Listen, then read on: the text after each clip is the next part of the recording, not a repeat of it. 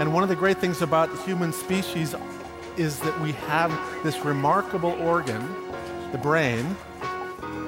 La tête dans le cerveau. Biologie, cervelle, synapses, neurosciences, physique. The human brain really is the most unique gift of our species. Avec Christophe Rodeau. Le régime alimentaire pourrait avoir un impact sur le vieillissement du cerveau. La tête dans le cerveau.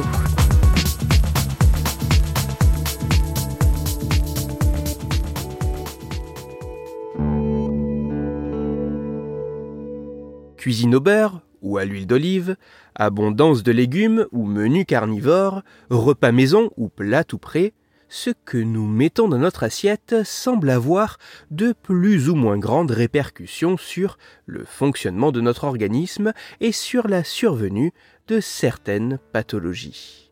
Mais ce que nous mangeons peut-il également avoir une incidence sur notre cerveau?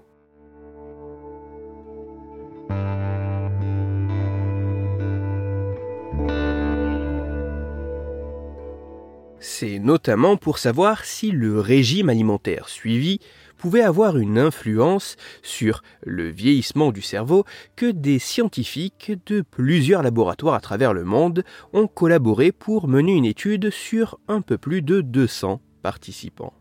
Dans les grandes lignes, chaque volontaire s'est vu offrir un abonnement à une salle de sport, des conseils pour faire de l'activité physique, mais aussi et surtout un régime alimentaire à suivre.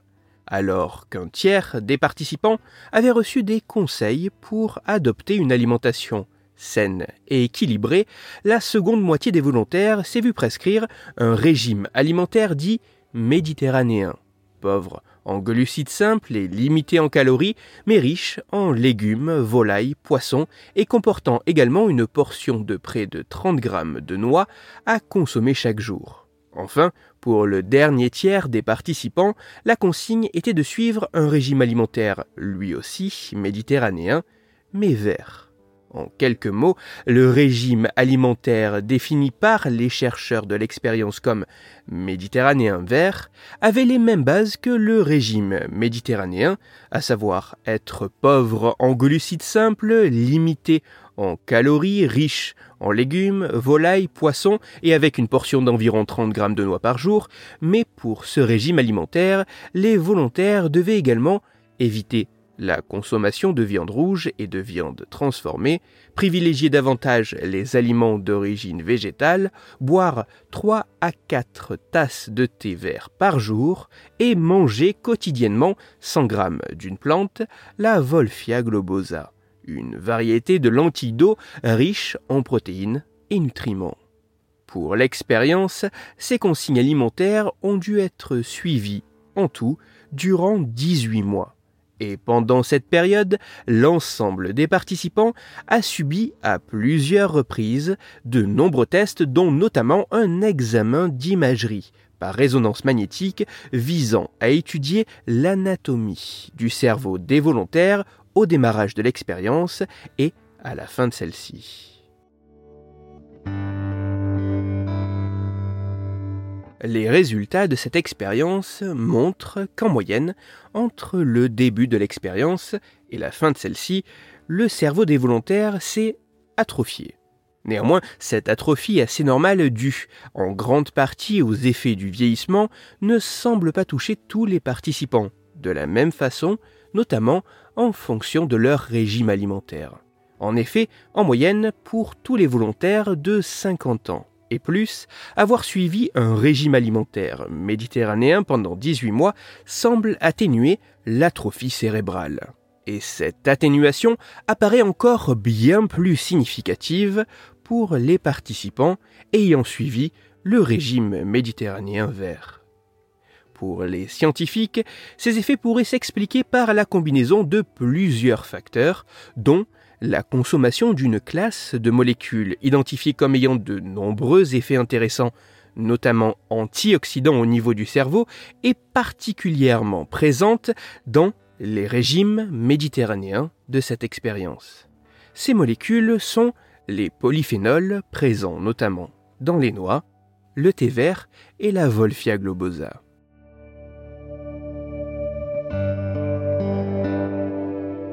Adopter un régime dit méditerranéen vert, limité en glucides simples, calories, viande rouge et transformée, et riche en volailles, poissons et surtout légumes, mais aussi en aliments contenant des polyphénols comme les noix, le thé vert ou la Wolfia globosa, semble être associé à une réduction significative de l'atrophie du cerveau liée au vieillissement.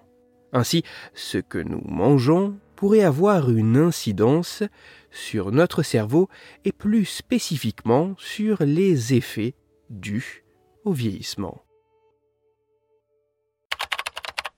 Avec cette chronique, mon but n'est pas du tout de vous inciter à adopter à tout prix un régime alimentaire plutôt qu'un autre. Car en cas d'excès de consommation de certains aliments ou boissons, ou à l'inverse, en cas de carence en certains nutriments, les conséquences peuvent se révéler particulièrement dangereuses pour le fonctionnement de votre cerveau et votre santé.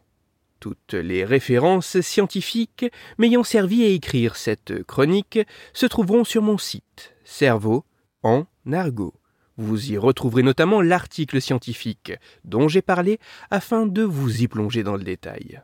Même si cette étude est très intéressante, il faudra encore que de tels résultats puissent être retrouvés dans d'autres études menées par d'autres chercheurs sur des individus en plus grand nombre, d'origines plus diverses, ne souffrant pas forcément d'obésité et comportant davantage de femmes avant d'en tirer de plus solides conclusions.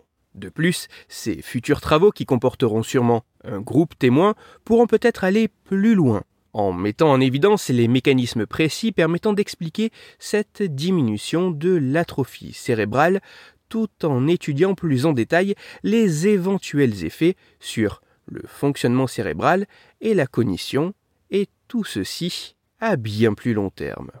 Pour approfondir la chronique d'aujourd'hui, je vous renvoie vers un article disponible gratuitement sur Internet et à lire en gardant bien en tête les limitations de cette étude. Cet article a pour titre Neurodégénérescence, préserver son cerveau grâce au régime méditerranéen.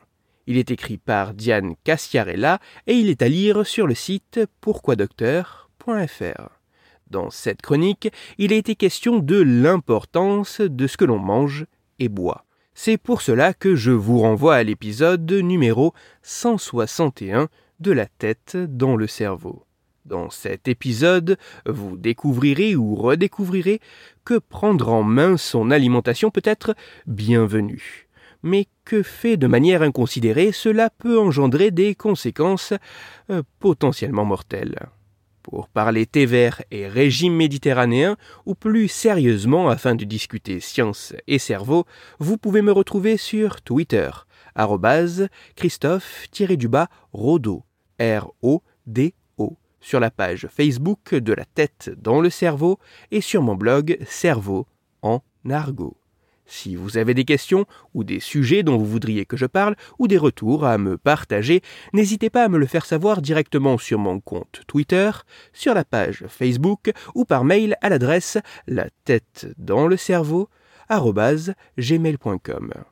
Toutes mes chroniques, y compris celles-ci, sont disponibles en réécoute sur mon podcast La tête dans le cerveau, à retrouver sur toutes les plateformes de podcast dont SoundCloud, Deezer, Spotify, Google Podcast, Apple Podcast, mais aussi sur YouTube.